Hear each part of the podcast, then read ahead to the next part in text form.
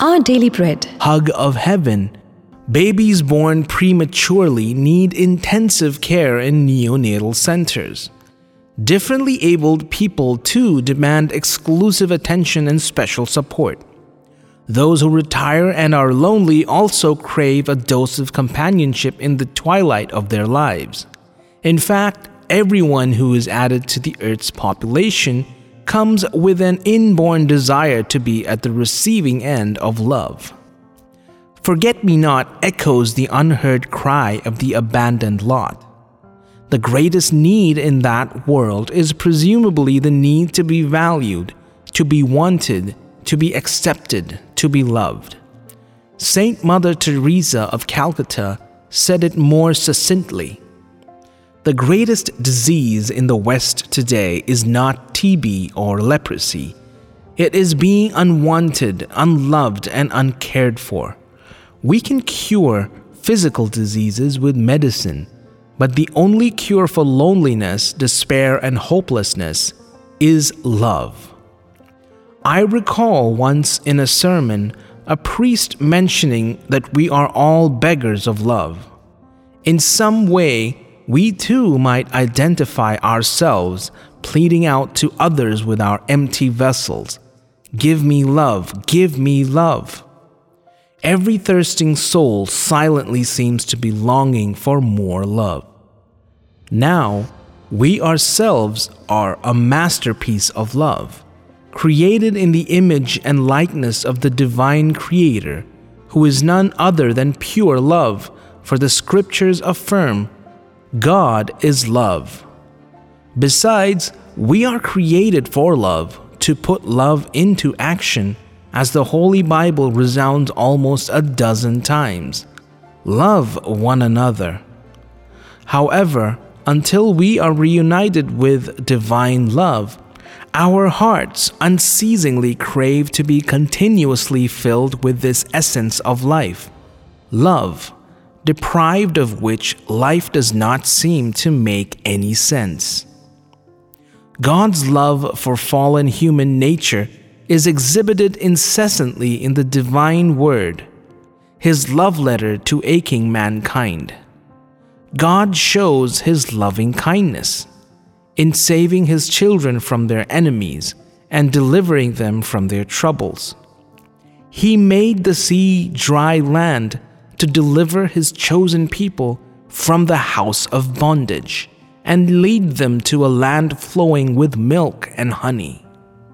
In his eternal plan of salvation, he gave his only begotten Son and continues to shower his unfathomable mercy to repentant souls who place their trust in him. God gifts special grace to parents to love their children come what may irrespective of the Lord's response to their parents' love. God created parents to reflect the face of the Heavenly Father, to radiate the sparkle of unfading love. You are precious to me. You are honored. I have engraved you on the palms of my hands. I have loved you with an everlasting love. Such is God's unconditional love for reckless mankind. Such is the unchanging love that helps shape mischievous children to adorable saints. Not with blows, but with gentleness and kindness you shall win them over, was the heavenly advice. At St. Don Bosco, the friend of the youth, received in a dream at age nine to guide him in his future mission to help ruffian street boys turn to gentle human beings.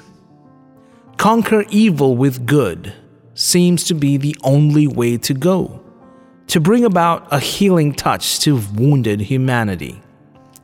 Sharing his reflection on the life of Saint Joseph in Patris Corde, Pope Francis beautifully outlines the heart of the Heavenly Father as a beloved Father, a tender, loving Father, an obedient Father, an accepting Father a creatively courageous father, a working father, and a father in the shadows.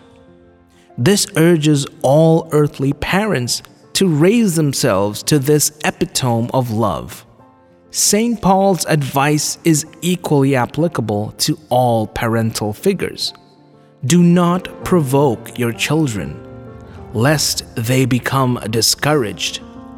All those in influencing positions, all educational formators and caregivers, being guardians of the souls entrusted to them, shoulder an enormous responsibility to nurture with tender, loving care. This is possible only in cooperation with supernatural grace from above, with the assistance of the divine helper, with the power from on high. People are fragile, handle with prayer. The sun gives warmth, the moon and the stars give light. Trees give shade, flowers give fragrance, vegetables and fruits give food for nourishment. Everything in nature that gives something to humanity highlights the signature of the Creator engraved in it. Every pretty butterfly, every captivating smile tells the fascinating news to those who dare to hope that the message is God is passionately busy loving you and me. Everything in creation vibrantly proclaims God's eternal message of love. Every heart shaped leaf is a constant reminder that created in the divine image of love, our lives too ought to radiate immeasurable love. Even though we might consider ourselves as unworthy and undeserving sinners, God cannot help but emanate love, for God's divine nature is love. If God unceasingly loves us, aren't we too supposed to reciprocate in a likely manner? Are our thoughts shaped with love? Are our actions flavored with love? Do our words carry the fragrance of love? Do our lives emit the colors of love? When people look at us, do they see shades of love in us? May we consciously strive to be a person after God's own heart, so that our lives too may lovingly reflect the face of God. By this, everyone will know that you are my disciples, if you love one another. By our love, they will know we are Christians, by our love. All that matters in the end will be the love in you and the love in me. It's all that matters. Where we do not find love, we must put it there. I must be the missing piece of love I wish to see in the world. May we be the hug of heaven we are all called to be. Nothing else matters, only love counts.